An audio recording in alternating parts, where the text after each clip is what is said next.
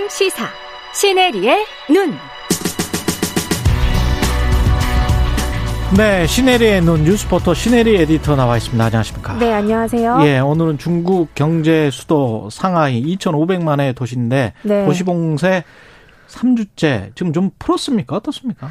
지금 3주째 맞았고 예. 일부 이제 기업들의 공장을 가동하도록 좀 풀었던 음. 것 같습니다. 이게 워낙 반도체나 이 전기 자동차 생산들이 멈추면 거기 테슬라도 있고 그렇죠. 네, 전 세계 예. 경제가 망가지기 때문에 음. 요거는 조금 풀었던 것 같은데 여전히 이제 그 확진자에 대해서는 예. 감염자 그 관련한 통제는 이뤄지고 있습니다. 이게 제로 코로나 정책이죠, 이게. 맞습니다. 중국이. 그러니까 중국은 또 이거 제로 코로나 앞에 사회 면이라는 걸 붙는데 예. 이게 뭐냐면 사회면 제로 코로나가 이 무증상들을 포함한 신규 감염자가 이 격리 통제 구역에서만 발생했다. 그래서 우리가 지역 사회 전파 위험을 효과적으로 차단했다라고 말하는 이 자신들의 어떤 방역 용어입니다. 그러니까 본인들의 이 봉쇄 정책에 대해서 굉장히 효과적이다. 지금도 음. 그렇게 얘기하고 있는데요.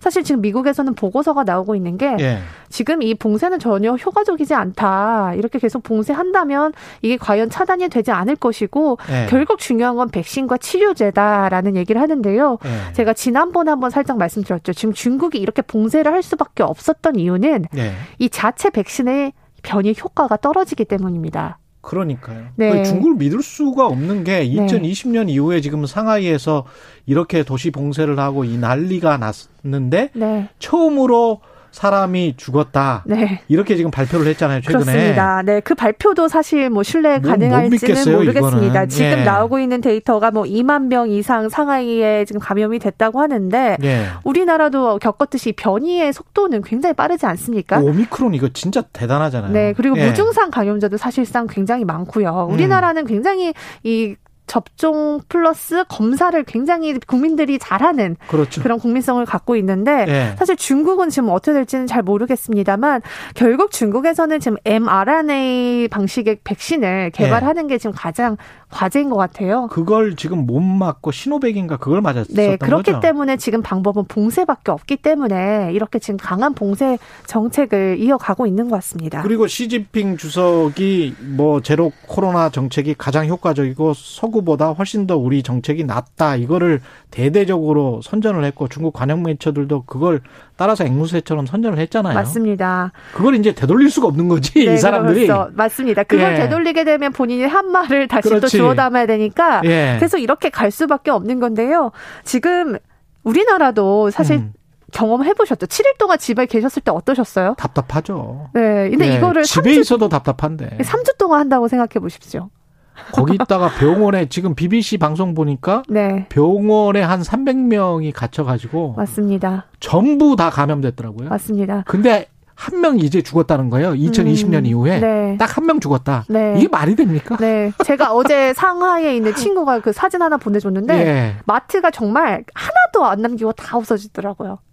이게 그러니까요. 배달이 가능하잖아요, 중국은. 예. 근데 지금 배달 인력조차도 지금 움직이지 못하는 상황이어서 그렇죠. 이 배달도 원활하지 않습니다. 이렇다 보니까 국민들의 불안감과 그다음에 불만들이 터져 나오고 있어서.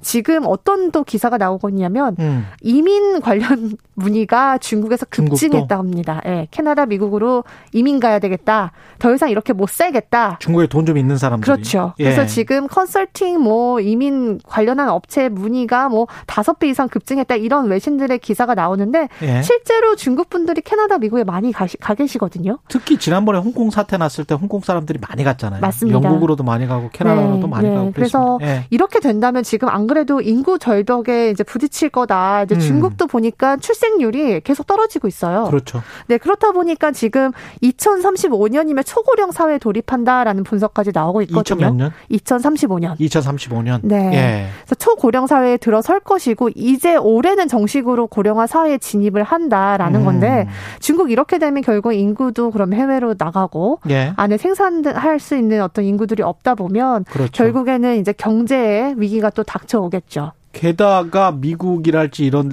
쪽에서 기술적으로 자꾸 분리를 시키려고 하잖아요. 그렇습니다. 그러면서 뭐 반도체 기술이랄지 이런 것들은 철저히 막으려고 하니까 첨단 기술들. 네.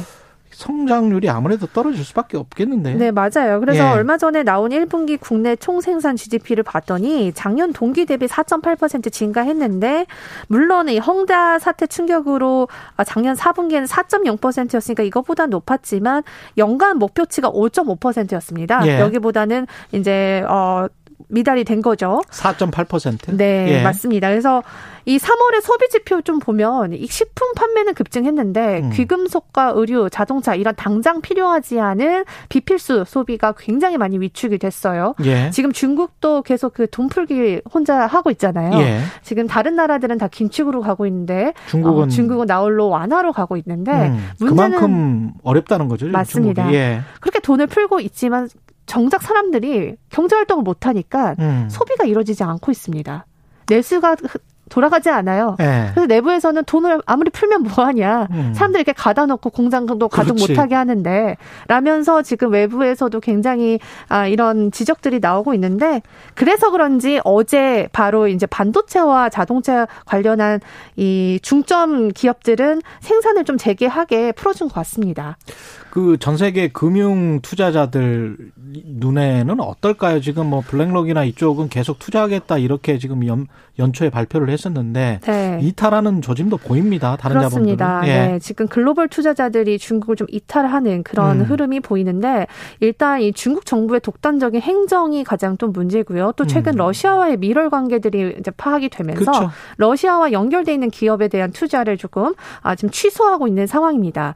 그래서 노르웨이 국부 펀드가 예를 들수 음. 있겠는데 여기가 중국의 인권 유린 문제 때문에 이 리닝이라는 중국 스포츠 브랜드 투자를 취소했습니다. 예. 이게 굉장히 좀 핫한 뉴스였고요.